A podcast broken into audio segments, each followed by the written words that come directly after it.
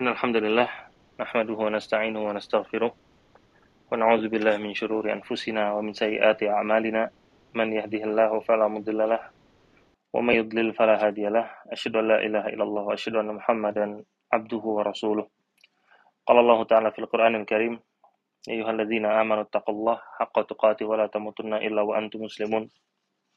أما بعد فإن خير الكلام كلام الله وخير الهدي هدي محمد صلى الله عليه وعلى آله وصحبه وسلم وشر الأمور محدثاتها فإن كل محدثة بدعة وكل بدعة ضلالة كل ضلالة في النار Ikhwatah sekalian, para pendengar Kelab 45 semoga selalu dirahmati oleh Allah Ta'ala di salah satu malam dari bulan bulan Ramadan ini, dari malam-malam bulan Ramadan, kita mengadakan majelis ilmu, melanjutkan dari kajian kita dengan selalu memohon kepada Allah Ta'ala taufik dan juga keberkahan di kebersamaan kita di Kelab 45 ini.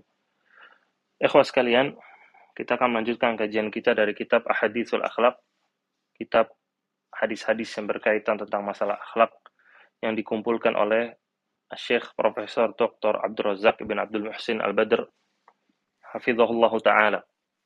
Dan kita sudah ada di bab yang ke-27 bab berkaitan tentang masalah pedagang muslim. Berarti kalau kita sudah ada di bab yang ke-27 kita sudah ada di penghujung dari kitab ini.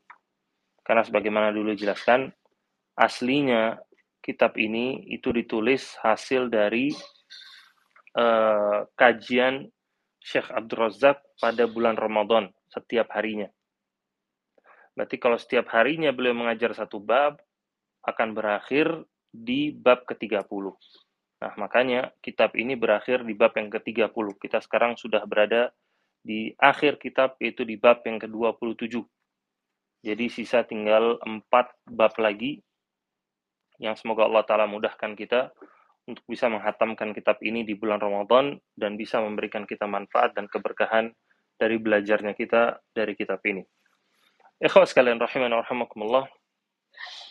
Uh, kajian kita pada hari ini bertemakan tentang pedagang muslim yaitu diakhiri dengan tanda tanya. Pedagang muslim Kenapa? Sebabnya adalah karena banyak orang-orang muslim yang mereka itu berdagang tidak seperti orang muslim. Mereka melakukan hal-hal yang harusnya dihindari seorang muslim dalam berdagang, yang tidak pantas dikerjakan oleh seorang muslim, seperti menipu, berbohong, tidak amanah, dan lain-lain. Nah, Syekh di sini membahas tentang akhlakut tajir al-muslim. Bagaimana sih akhlaknya atau perangai seorang pedagang muslim.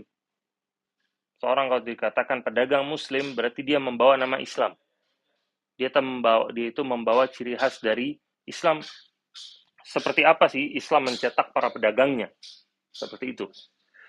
Nah, di antara yang pertama yang Syekh sebutkan masalah ini adalah Syekh inna min ni'amati inna min ni'matillahi ala ibadihi an hayya alahum anwa'al makasib bahwa saya di antara nikmat Allah kepada hamba-hambanya, bagaimana Allah itu membukakan pintu-pintu untuk mencari rezeki yang bermacam-macam dengan cara mengambil keuntungan yang mubah. Wahassahum ala sa'i fi talabihi dan bagaimana Allah dan juga nabinya SAW senantiasa memotivasi hambanya untuk semangat dalam mencari rezeki dari mana pun jalannya. Asalkan jalannya itu jalan yang halal. wa hadzarahum min tahsilihi minal wujuh allati harrama ala ibadihi tapi Allah dan Rasulnya tetap mewanti-wanti hambanya untuk tidak mendapatkan penghasilan dari jalur yang haram. Al-qa'ima ala zulmi wal ghish wal ihtiyal.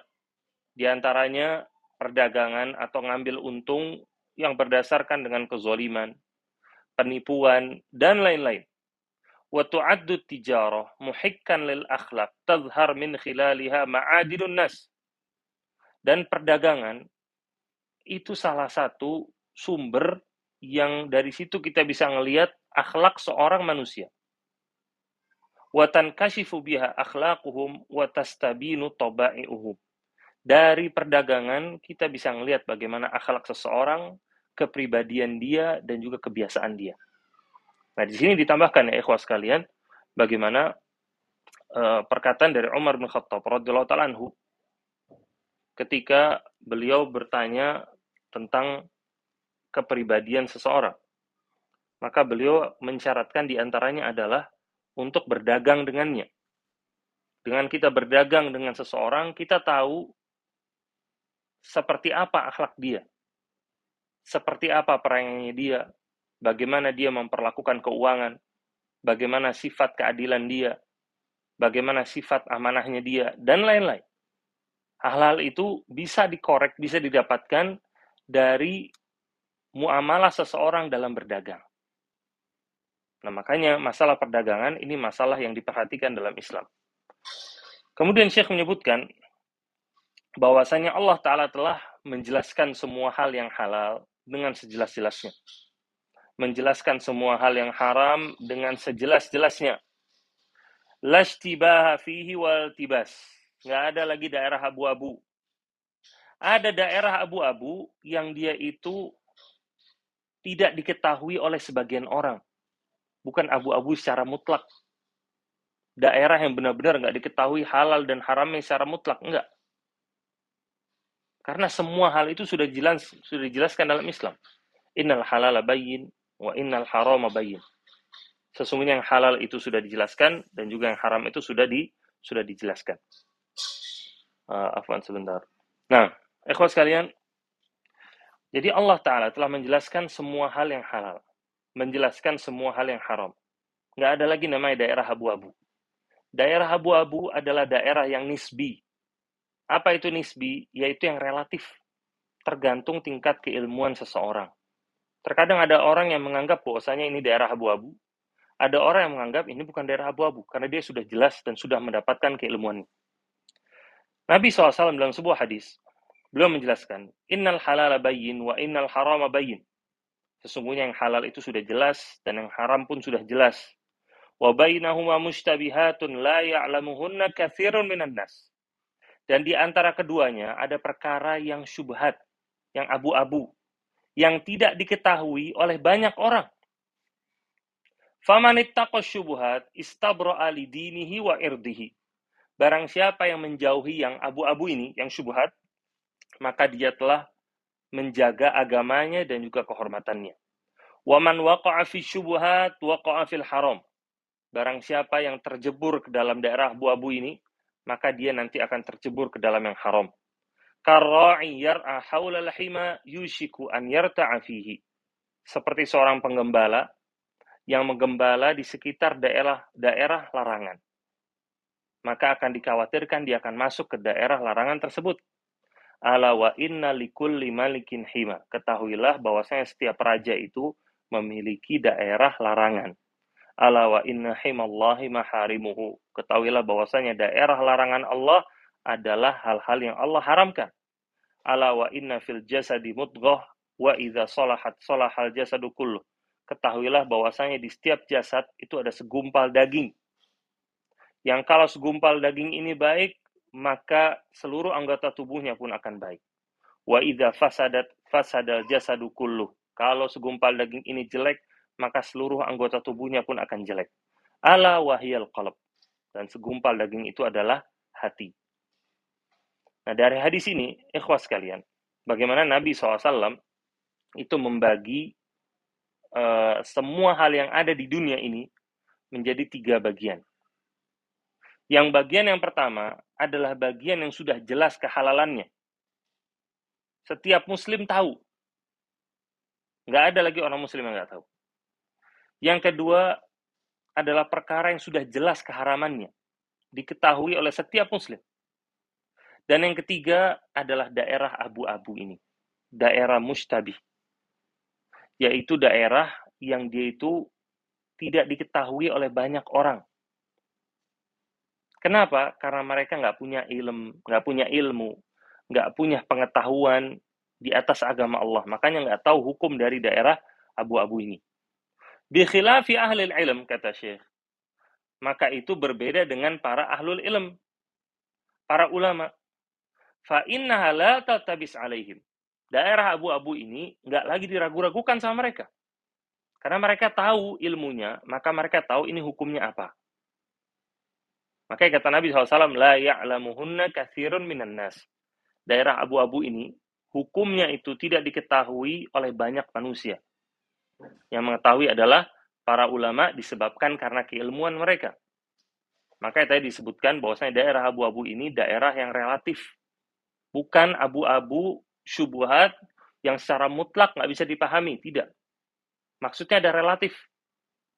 Ketika seorang memiliki ilmu, maka yang abu-abu bisa berubah menjadi halal, bisa berubah menjadi haram. Tergantung keilmuan dia, sejauh apa. Tapi Nabi SAW mengajarkan kepada kita, memberikan petunjuk kepada kita. Selama kita tidak memiliki ilmu dari hal yang abu-abu ini, apa yang diwasiatkan oleh Nabi SAW? Faman syubuhat istabra'a lidinihi wa irdihi. Barang siapa yang berjaga untuk gak masuk ke daerah abu-abu ini, maka dia telah menjaga agamanya dan kehormatannya. Inilah yang diwasiatkan oleh Nabi SAW buat orang yang belum bisa mengetahui hakikat dari sebuah perkara, yaitu hukum dari sebuah perkara, daerah abu-abu ini. Dia masih ragu-ragu, ini halal, apa ini haram. Maka apa yang dia lakukan? Hal yang paling pertama, dia menjauh dulu sebagai bentuk menjaga agamanya dan juga menjaga kehormatannya. Ketika dia sudah tahu ilmunya, maka urusan yang lain. Saat dia tahu itu halal, maka dia ambil tanpa dia malu-malu. Tapi ketika dia tahu itu haram, maka dari awal dia sudah berlepas diri. Karena ketika ragu-ragu saya dia nggak dia nggak masuk. Nah ini yang dimaksudkan oleh Syekh di sini. Bagaimana seorang Muslim bersikap terhadap daerah abu-abu ini. Suatu hal yang belum dia fahami betul hukumnya seperti apa, maka hendaknya dia itu menghindar terlebih dahulu. Dia mencari ilmunya. Kenapa? Karena orang yang terbiasa masuk ke daerah abu-abu, tidak ada kehati-hatian dalam dirinya, maka pada suatu saat nanti dia akan bermudah-mudahan untuk masuk ke dalam hal yang haram. Dan ini berkaitan semuanya kepada para pedagang. Kepada para pedagang, apa yang mereka jual? Kepada siapa mereka jual? Bagaimana akad jual beli mereka? Dan lain-lain. Semuanya itu nggak menutup kemungkinan ada suatu hal yang masih abu-abu di kalangan pedagang tersebut. Yang dia nggak tahu ilmunya. Apakah barang ini boleh dijual atau tidak? Apakah harta yang saya dapatkan ini, ini harta yang halal, apa harta yang haram? Orang yang saya mau ajak jual beli ini, apakah bisa diajak jual beli atau tidak? Dan lain-lain. Ini namanya daerah abu-abu yang juga terkadang melintasi para pedagang. Yang harus hati-hati.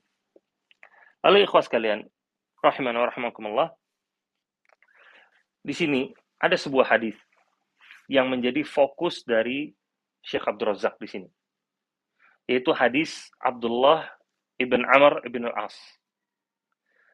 Rasulullah SAW bersabda, Arba'un, idha kunna fika, fala alaika ma fataka minad dunya. Ada empat hal, kata Nabi SAW.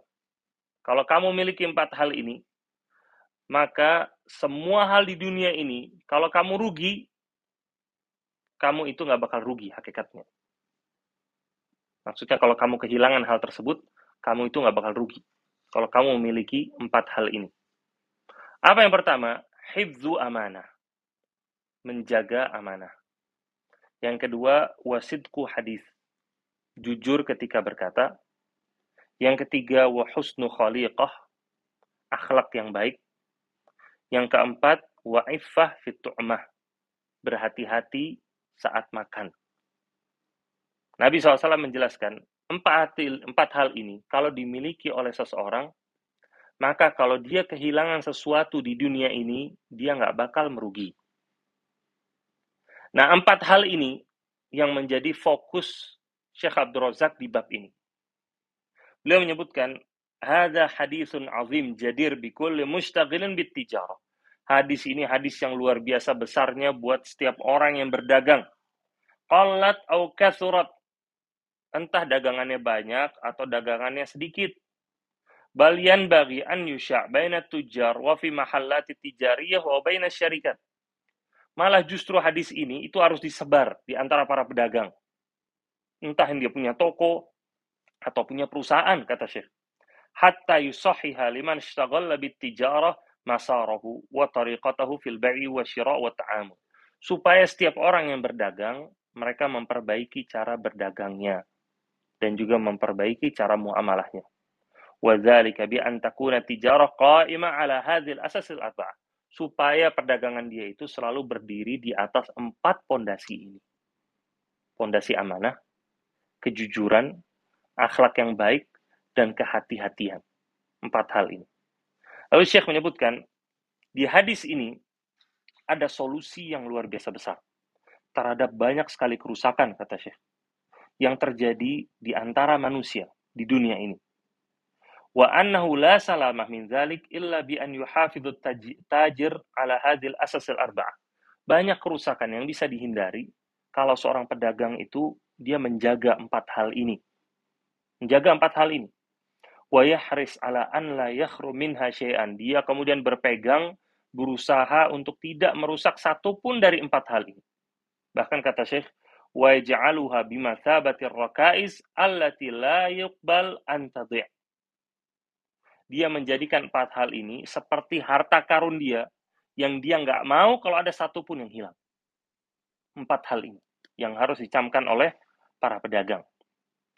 Lalu kata Syekh, wala yubali in fatahu syai'un minad dunya madama muhafizan ala hadhir rakais. Seorang pedagang hendaknya itu nggak peduli. Dia mau kehilangan dunia apa pun selama empat hal ini masih bisa dia jaga. Mahma azumatil makasib seperti apa pun besarnya keuntungan dia benefit dia. Fa innaha la tuhattim syai'an min hadhil usus. Dia nggak mau merusak sedikit pun dari empat hal ini. Kenapa? Karena dia mengingat janji Nabi SAW fala alaika mafataka minad dunya barang siapa yang berpegang dengan empat hal ini maka kalau dia kehilangan sesuatu di dunia, dia nggak bakal merugi. Kalau dia kehilangan sesuatu di dunia, dia nggak bakal merugi. Ini selalu yang dia bakal ingat pedagang ini. Makanya dia pegang empat hal ini. Fahuwa ghairu mubalin bima yafutuhu minad dunya fi sabili muhafazatihi wa tamassukihi bihadil khalal. Makanya dia selalu pegang ini. Empat hal ini. Dia nggak peduli dengan dunia. Kalaupun dia kehilangan. Lalu kata Syekh, wal insan indama yadkhul majal tijara yumtahan imtihanan syadidan fi hadhil umur al arba'a khasatan. Seorang pedagang, seorang manusia, kalau udah mulai berdagang, mulai berbisnis, dia bakal diuji dengan ujian yang besar, khususnya dalam empat hal ini, kata Syekh. Masalah amanah, masalah kejujuran, akhlak yang baik, dan juga kehati-hatian. Dia bakal diuji, kata Syekh Fa'ahyanan ta'rid lahu arbah mughriyah lakina tahtaj minhu ila an yakdzib atau an yaghish wa nahwu dzalik. Terkadang kata Syekh, ada yang menawarkan kepada dia keuntungan yang besar. Tapi dia harus mengorbankan salah satu dari empat hal ini. Entah dia harus berbohong, entah dia harus curang, atau yang lainnya. Fa'edkhul fi musawamati ma'a nafsihi hal yakbal ala ribhi bimithli hadhil masalik maka mulailah terjadi keraguan-raguan dalam hatinya. Apakah dia terima ini keuntungan ini dengan mengorbankan salah satu dari empat pondasi ini? Am yaqul kama dalal hadis atau dia itu memutuskan tetap berpegang dengan hadis yaitu fala alaika mafataka minad dunya kamu nggak bakal rugi kalau kehilangan sesuatu apa pun dari dunia kalau berpegang dengan empat hal ini. Jadi kata Syekh empat hal ini memang empat hal yang penting dan seorang akan terus diuji dalam empat hal ini ketika dia berdagang. Bahkan kata Syekh janji Nabi SAW maka dia tidak akan merugi apa pun yang dia rugikan di dunia ini atau kehilangan apa pun dia di dunia dia nggak bakal rugi. Kalau dia berpegang dengan empat hal ini, kata Syekh, yu'addu domanan litajir. Sabda Nabi ini, itu merupakan garansi buat setiap pedagang.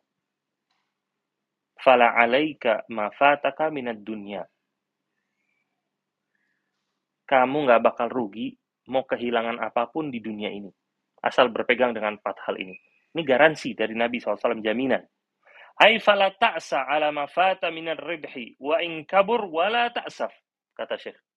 Maksud dari perkataan ini, jangan kamu merasa putus asa, merasa sedih kalau kehilangan salah satu dari perbendaraan dunia, kehilangan keuntungan, kehilangan benefit, kehilangan fulus, karena berpegang dengan empat hal ini.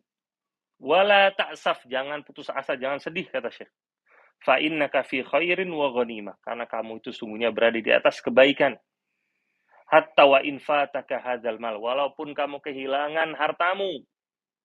Walakal iwadil mubarak min Allah. Kamu akan dapat gantinya yang berkah dari Allah. Walihada yanbaghi ala kullin man yuqdim ala tijara an yatanabbah li hadhil ususil arba'al azimah. Makanya sekali lagi kata Syekh, hendaknya setiap pedagang orang yang berdagang, orang yang berbisnis. Sekarang bisnis macam-macam ya, ikhwah. Bukan cuma urusan yang di pasar, tapi urusan yang jual beli di online, urusan berdagang begini, urusan yang punya perusahaan dan lain-lain. Semuanya termasuk yang disebutkan oleh Syekh.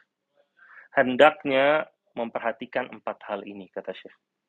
Wa antakuna thabitatan indahu. Hendaknya empat hal ini mantap, nancap dalam hatinya lalu dibahas secara rinci oleh Syekh. Poin yang pertama, pondasi yang pertama, hifzu amanah. Menjaga amanah. Ai an yakuna aminan fi ta'amulatihi. Hendaknya pedagang itu menjadi orang yang amanah dalam perdagangannya. La yaghish wa la yakhda wa la yamkar. Aminan fi hifzi huquqin nas wa fi i'adati amwalihim. Jangan pedagang itu nipu, jangan nyurangin, jangan bikin makar, tapi dia itu amanah menjaga hartanya orang-orang. Dan juga amanah ketika mengembalikan harta orang-orang. Fala nas, bal yar'alil amanah haqqaha. Dia nggak menyanyiakan amanah orang, dia nggak mengkhianati, justru dia benar-benar jaga karena itu kepercayaan dari orang. Nah ini poin yang penting ya ikhwah, terhadap para pedagang terkadang dia itu butuh yang namanya investor. Dia mencari orang-orang yang bisa menyuntikkan dana ke bisnisnya dia, ke perdagangannya dia. Itu kan amanah dari orang. Nih, pakai duitnya, amanah. Atau ada orang yang mau beli jasa dari dia, ngasih kepada dia suatu uh, mablak atau sejumlah harta untuk mendapatkan suatu. Maka dia berikan hak manusia sesuai dengan jual beli atau akad yang sudah dia ikat. Jika janjinya pembeli mau beli dua, maka berikan dua. Pembeli bilang mau beli empat, berikan harga sesuai dengan empat, maka penjual juga kasih seharga dengan dengan empat. Itu namanya amanah. Jangan dikasih uang, kemudian orangnya hilang entah ke mana. Mau beli dua, dikasihnya satu. Mau beli empat, fulusnya masuk empat. Tapi barang yang dikasihkan cuma dua. Ini kan namanya nggak amanah namanya. Nah, ini hal yang harus selalu di, dijaga oleh seorang muslim berkaitan berkaitan tentang masalah menjaga amanah. Lalu kata Syekh, وَمِنَ النَّاسِ nas يَتَعَامَلْ yata'amal bila amanah fi hududin. Dan di antara manusia ada yang berlaku amanah cuma di jarak yang sempit, tempat yang kecil. Wa fi masalih mahdudah, dengan tujuan keuntungan yang sedikit. Maksudnya apa? Kata Syekh. Fahuwa yata'amal bil amanah fi hudud man yu'amiluhu biha jazaan lahu. Dia berlaku amanah kepada orang yang juga amanah sama dia. Jadi dia amanah sekedar jazaan yaitu balas budi. Ini pembeli amanah sama saya, ya saya sebagai penjual, saya juga amanah sama dia. Ini kata Syekh, kalau cuma ini yang menjadi standarnya dia dalam mengartikan amanah, ini pengertian amanah yang sempit, kata Syekh. Fa'idha wajada aminan amalahu bil amanah. Wa idha wajada kha'inan amalahu bil khiyanah. Walisa hadha sya'nul mu'min. Lalu orang ini ketika ditipu sama orang, dikhianatin sama orang, dia nggak mau amanah lagi, maka dia balas dengan khianat lagi. Maka seorang mukmin bukan begitu, kata Syekh. Yang harusnya orang lain juga amanah sama dia, ternyata ditipu, dia pun balas menipu. Maka yang tadinya ada satu tipuan bertambah gara-gara dia jadi ada dua tipuan. Kata Syekh, walaisa hadza sya'nul mu'min. Orang mukmin nggak kayak begitu, kata Syekh. Nabi SAW bersabda, adil amanata. Ila man tamanaka, wala takhun man khanaka, kata Nabi. Tunaikanlah amanah kepada orang yang amanah. Dan jangan kamu berkhianat kepada orang yang mengkhianatimu. Lihat bagaimana akhlak Islam. Ini luar biasa, ikhwah. Ketika banyak di antara orang-orang kafir, mereka mengeluarkan statement bahwa saya, akan selalu berlaku baik kepada orang yang berbuat baik kepada saya. Saya akan berlaku adil kepada orang-orang yang berbuat adil kepada saya. Tapi ketika ada orang yang zolim kepada saya, maka saya pun bisa lebih zolim kepada dia. Nah ini statement yang salah ya, Ini perkataan yang salah seorang mukmin seperti yang disebutkan oleh Nabi SAW. Dia berlaku amanah kepada orang yang amanah sama dia. Ketika dia dikhianati sama orang, dia nggak mengkhianati balik. Ini sikap tertinggi dari seorang mukmin. Dia tidak membalas keburukan dengan keburukan yang lain. Karena berarti dia menambah kerusakan di muka bumi ini. Yang tadinya kerusakan yang satu, gara-gara dia balas dengan kerusakan lagi, maka tambah jadi dua. Ketika orang yang nggak terima merasa khianat dari kita lebih besar, maka dia akan balas dengan khianat yang lain. Jadi lo bertambah tiga. Yang satu balas dendam tambah lagi, jadi empat. Terus nggak bakal ada habisnya. Ini hasil ketika keburukan dibalas dengan keburukan. Yang diperintahkan oleh Allah Ta'ala untuk dibalas dengan semisalnya adalah kebaikan. Ketika Allah mengatakan, wahal jazaul ihsan ilal ihsan. Dan tidaklah balasan dari kebaikan adalah kebaikan yang lain. Ketika kebaikan, balas dengan kebaikan. Adapun keburukan, kata Nabi SAW, wala takun man khonaka. Jangan kamu berkhianat kepada orang yang mengkhianatimu. Nah, ini pondasi yang pertama. Pondasi yang kedua, buat para pedagang, kata Syekh, yang disebutkan oleh Nabi SAW, adalah sitku hadithin. Jujur. Kejujuran. Annahu la yakzib, bal yuhafiz ala sidq. Dia nggak bohong. Justru dia malah menjaga kejujuran. Kapan dia menjaga kejujuran? Yaitu menjaga ketika dia berdagang atau dia membeli. Dia menjual sesuatu, dia membeli sesuatu, dia tetap jujur. Ketika dia berjualan, dia bilang ini barang baru, maka yang dia maksudkan ini barang baru. Benar-benar jujur, memang baru, Grass baru langsung dari pabrik baru. Bukan dia bilang ini barang baru, tapi dalam hati ya maksudnya ya baru. Ya saya baru beli maksudnya, tapi ini sebenarnya second. Bohong sebenarnya. Nah ini nggak boleh seperti ini. Atau dia bilang ini jenisnya yang terbaik, nggak ada lagi yang bahannya lebih baik daripada ini. Padahal bohong. Maksudnya dia itu yang terbaik yang dia punya. Di tempat lain ada lagi yang lebih bagus. Atau dia bilang, ini harganya udah yang paling murah. Kamu cari ke toko mana pun nggak ada yang lebih murah daripada ini. Padahal banyak lebih murah. Dia pasang harga tinggi, ngebohongin orang. Nah ini nggak boleh. Atau ketika dia jualan buah misalkan, atau jualan makanan, dia bilang ini baru dimasak, baru jadi, hari ini jadinya. Padahal udah dari kemarin. Nah ini kan bohong namanya. Atau dia memang berbohong karena dia mau nipu orang. Emang mau nipu orang. Dia bilang ini masukin duit ke saya. Ini barang ini keuntungannya bakal besar. Begini, begini dikasih janji-janji surga sama dia. Yang padahal yang dia mau fulusnya aja, bisa ngilang. Nah seperti ini banyak. Dalam berbagai macam bisnis dia datang ke orang-orang, ini mau masukin duit nggak ke dagang perdagangan saya? Saya jual ini, ini. Saya janji sebulan janji keuntungannya bakal segini. Bulan depan keuntungannya bakal segini. Pasti, insya Allah, kata dia. Dikasih janji-janji surga sama dia. Saya kemarin jualan segini, untungnya segini. Jualan segini, untungnya segini. Dapat macam-macam. Pas fulus yang masuk semuanya. Makin banyak fulus masuk, habis itu hilang. Set, hilang. Kayak gini banyak ya, Nah, ini kedustaan namanya. Ini nggak menjaga salah satu pondasi dari yang disebutkan oleh Nabi SAW buat para pedagang, yaitu sidku hadithin, jujur ketika dia berkata. Nah, kejujuran juga dituntut dalam artian untuk tidak mengatakan tauriah. Apa tauriah? Tauriah itu dia menginginkan makna yang jauh padahal yang dipahami oleh orang-orang adalah makna yang dekat. Contohnya tadi, dia bilang ini barang baru. Ini barang baru. Orang-orang ngira ini barang memang baru, Grace, dari pabrik. Handphone baru memang. Tapi yang dimaksudkan, ini pedagang maksudkan, ini barang baru saya beli dari pedagang yang lain. Sebenarnya second barangnya. Ini namanya tauriah namanya.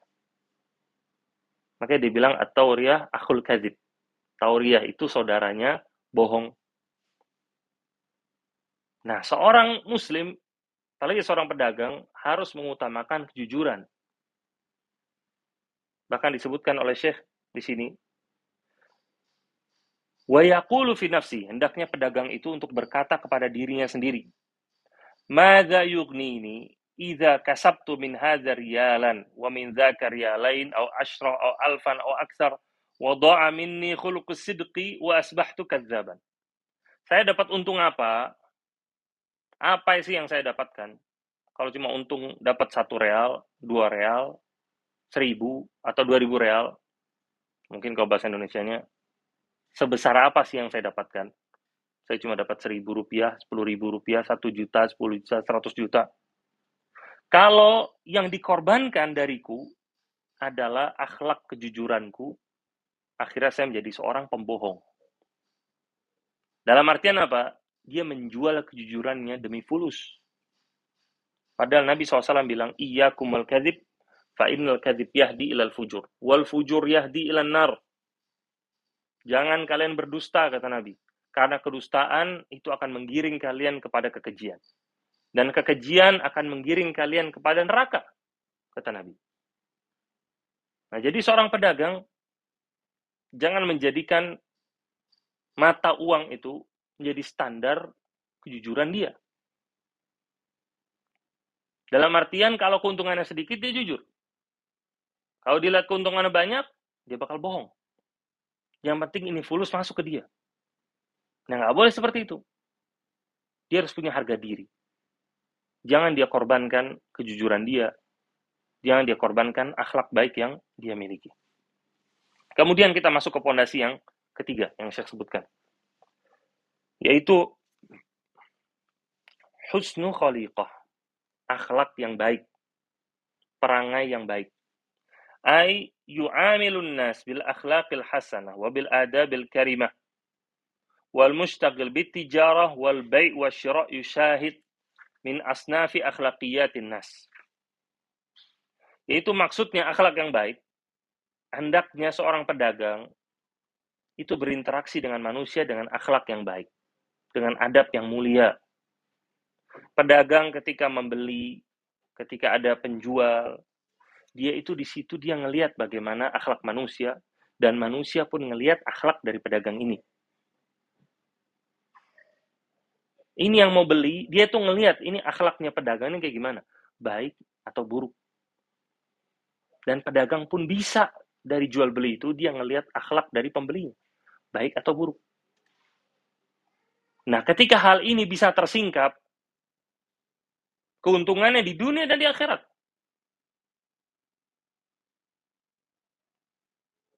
Yang mana menjaga akhlak yang baik itu dituntut dari seorang muslim keuntungannya di akhirat. Akan menjadi orang yang tempat duduknya paling dekat dengan Nabi SAW. Akrabu minni majlisan yaumal qiyamah, kata Nabi. Paling dekat tempat duduknya denganku pada hari kiamat. Ini keuntungan dia di dunia. Dan keuntungan seorang yang memiliki akhlak baik dalam berdagang, dia mudah dapat kepercayaan orang. Ini keuntungan dia di dunia. Orang bakal percaya sama dia karena dia berlaku baik, dia sopan. Ketika ditawar, dia terkadang terima, dia tolak pun dengan penolakan yang baik. Akhlaknya luar biasa. Ada pedagang yang masuk, dia sambut dengan baik. Nggak jadi beli, ya nggak apa-apa, nggak ada masalah. Rizki dari Allah. Akhlaknya tetap baik. Nah, banyak sekali para pedagang ketika dia itu berinteraksi dengan manusia tergantung dengan keuntungan yang dia dapatkan. Ketika dia lihat faedahnya, benefitnya, untungnya itu bakal besar, profitnya dia bakal besar, maka Masya Allah, dia menjadi salah satu orang yang akhlaknya paling luar biasa.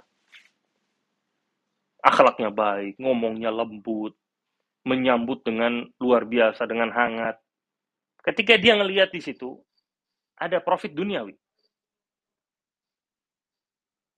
Tapi, ketika interaksi dasarnya seperti ini, maka hasilnya, ketika dia bermuamalah berinteraksi sama orang, yang orang ini nggak punya keuntungan duniawi kepada dia, maka akhlak dia bakal kembali ke buruk. Kenapa? Karena standarnya akhlak baik dia adalah keuntungan dunia, bukan keuntungan akhirat. Kalau dia lihat dengan berlaku baik, dia dapat keuntungan banyak, maka dia bakal berlaku baik. Dia lihat berlaku baik, nggak ada keuntungannya, maka dia bakal berlaku jelek. Nah ini bukan pedagang muslim. Pedagang muslim di mana pun dia berada, kapan pun dia berada, sama siapa pun dia berbicara, sama siapa pun dia berdagang, akhlaknya baik. Kenapa? Karena dilihat Nabi SAW teladan yang luar biasa. Beliau berdagang dengan amanah. Beliau terkenal dengan kelembutannya. Beliau diuji sama orang-orang musyrikin. Mendapatkan rintangan bermacam-macam. Tapi nggak pernah kita dengar bagaimana beliau itu menjadi seorang yang lisannya buruk. Perilakunya jelek. Berbuat zolim ke mana-mana. Nggak ada. Nah makanya jangan jadikan keuntungan dunia, profit uang, itu jadi standar akhlaknya kita. Akhlak kita harus tetap baik. Setiap pedagang akhlaknya harus tetap baik kepada siapa pun dia berinteraksi. Karena pernah ketemu sama orang. Karena pernah lagi di Mekah waktu itu. Karena pernah lagi di Mekah. Karena mau Ana masuk ke sebuah toko, Ana mau beli baju. Baju kebaya, abaya buat uh, istri saat itu. Ana baru masuk. Ini pedagang nanya, dari mana? Kata dia. Ana bilang, dari Indonesia. Apa kata dia? Indonesia miskin, fakir, roh, roh kata dia. Indonesia miskin, fakir, bakhil, pelit kata dia. Sana pergi, pergi, pergi. Lihat. Ini kan akhlak luar biasa buruknya ikhwah. Dia berkata seperti itu karena apa? Karena dia pikir dari prediksi dia ini nggak ada keuntungan duniawi ini. Dia ngelihat ini orang yang masuk nggak bakal bawa keuntungan buat dia di perdagangan dia. Maka dia nggak butuh berbuat baik sama dia. Nah yang semisal seperti ini yang harus dijauhi oleh setiap pedagang. Dia berbuat baik kepada setiap orang yang menjadi langganan dia, atau yang tidak menjadi langganannya. Yang jadi beli barang barang dia atau yang nggak jadi. Karena patokannya akhirat dan dia meyakini rizki dari Allah. Ada pembeli masuk sudah menawar segala macam, ditawar, ditawar, ditawar nggak jadi, ngamuk dia. Karena pernah waktu itu juga sebuah toko di Indonesia masuk ke sebuah toko teman anak mau beli sepatu Ini sepatunya bagus, tawar, tawar, tawar, tawar, sudah dapat harganya, dipakai sepatunya kesempitan. Dicoba ukuran yang lain, kegedean. Ukuran yang pas, nggak ada. Nggak ada. Akhirnya mau nggak mau, ya namanya sepatu. Kalau nggak muat, dia mau diapain lagi? Akhirnya teman anak ini nggak jadi beli. Karena nggak jadi beli. Ini pedagang ngamuk sejadi-jadinya. Saya nggak peduli, katanya harus beli. Sudah nawar, sudah begini, sudah nyobain. Harus beli. Sampai nggak boleh keluar, sampai ditahan-tahan sama pedagang. Nah ini akhlak yang jelek ya, Kita kembali lagi, seorang muslim interaksinya, akhlaknya itu baik kepada siapa pun. Yang beli atau yang tidak beli. Yang jadi beli atau yang nggak jadi beli. Karena dia yakin rizki dari Allah Ta'ala. Kemudian yang terakhir, pondasi yang keempat yang harus dicamkan oleh setiap pedagang yaitu iffah fi tu'mah yaitu berhati-hati untuk makanan dia. Berhati-hati untuk makanan dia. Maksudnya apa? Dia berhati-hati terhadap barang yang akan dia masukkan ke dalam tubuhnya maka hasilnya dia bakal berhati-hati ketika berdagang. Perdagangan yang dia lakukan ini perdagangan yang halal atau tidak. Yang mau dia jual ini barangnya halal atau tidak. Harta yang mau dia dapatkan ini, keuntungan yang mau dia dapatkan ini, ini keuntungan yang halal atau tidak. Atau di dalamnya ada gharar, atau di dalamnya ada riba, atau dalamnya ada unsur penipuan, kebohongan, dan lain-lain maka dia hati-hati. Kenapa? Karena harta yang masuk itu ke keuntungan dia, ke dompet dia, nanti akan dibelanjakan sama dia. Dia kasih ke istrinya, dia kasih ke anaknya. Buat beli makanan, akan masuk ke dalam mulutnya. Akan masuk ke dalam mulutnya. Maka dia hati-hati. Apa yang dia mau perdagangkan? Akad yang mau dia ikat dengan uh, rekan bisnisnya, dia itu hati-hati. Karena Nabi SAW dalam sebuah hadis beliau bersabda, Kulul lahmin nabata min suhtin fannaru awlabih. Setiap daging yang tumbuh dari hasil yang haram, maka neraka itu lebih utama buat dia. Kemudian juga dalam sebuah hadis ketika Nabi bersabda, "Ar-rajul yutilu safar, ash'atha aghbar yamuddu yadayhi ila sama, ya Rob, ya Rob." Ketika Nabi SAW melihat seseorang yang dia itu sudah safar dalam waktu yang lama. Rambutnya itu berantakan, badannya itu penuh dengan debu, kucel istilahnya. Kemudian dia mengangkat tangannya ke langit berdoa, Ya Rabbi, Ya Rabbi. Wa mat'amuhu haram, kata Nabi. Makanannya dia haram, wa haram. Minumnya dia ambil dari yang haram, wa malbasuhu haram. Bajunya dia dia dapatkan dari yang haram, wa ghudhiya bil haram. Dan gizi dalam tubuhnya itu dia dapatkan dari yang haram fa'anna yustajabu lidzalik. Maka gimana doanya dia mau diterima, kata Nabi. Makanya, seorang muslim, khususnya seorang pedagang, ketika berdagang harus hati-hati.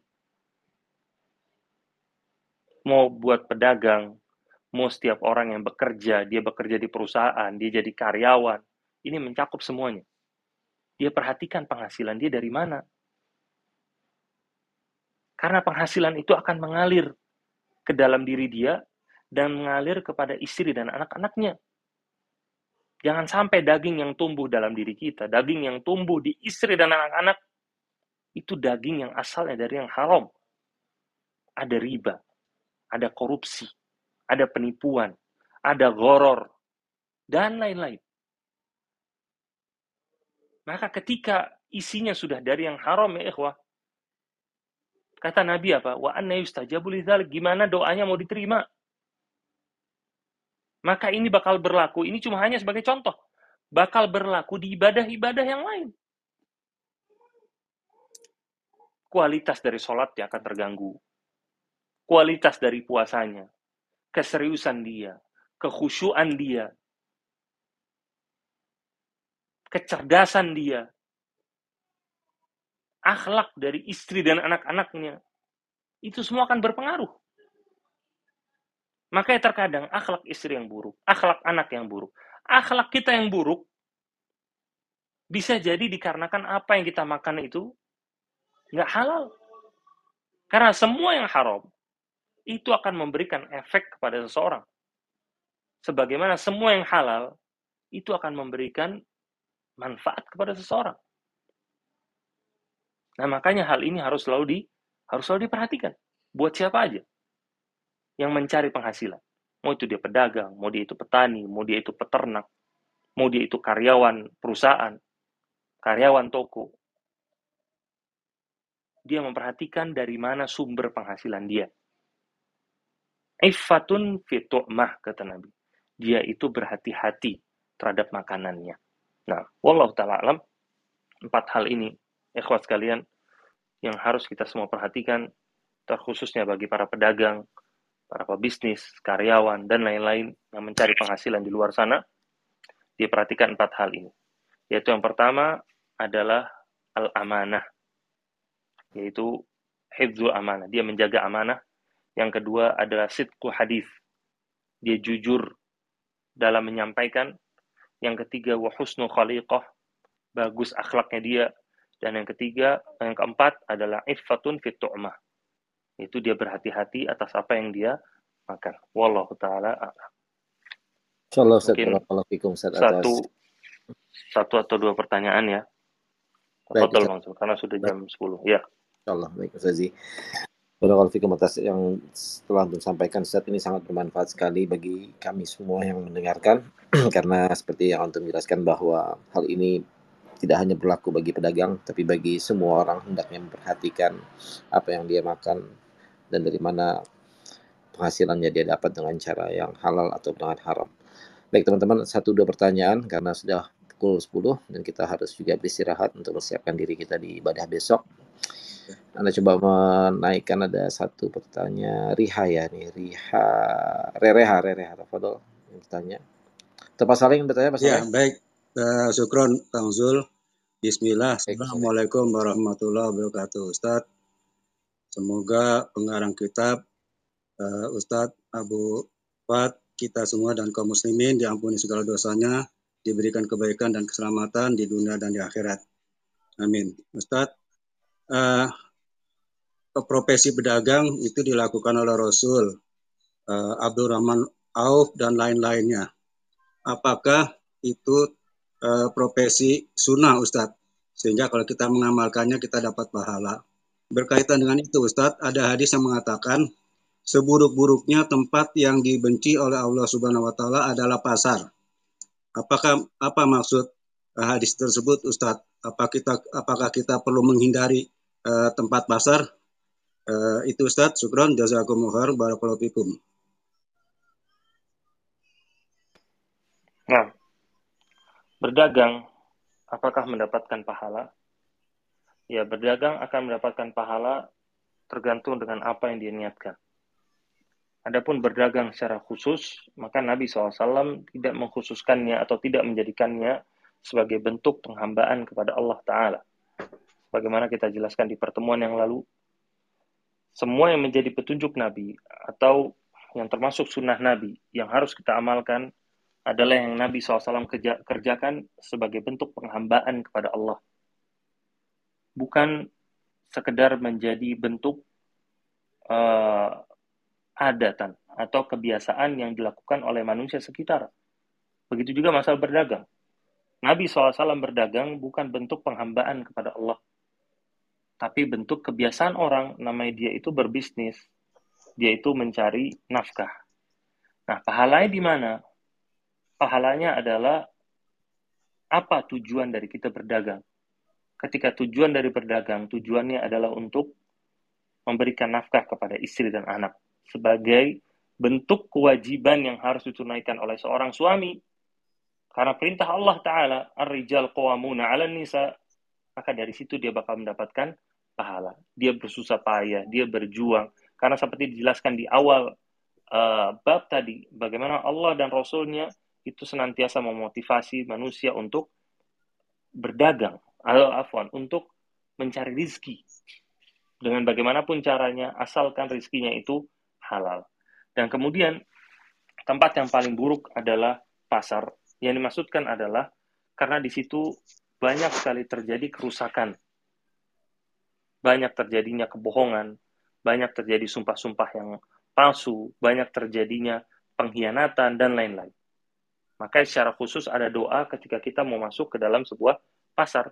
Kita berlindung dari keburukan apa yang dalam pasar tersebut. Nah, ketika kita masuk ke dalam pasar, maka kita baca doa itu.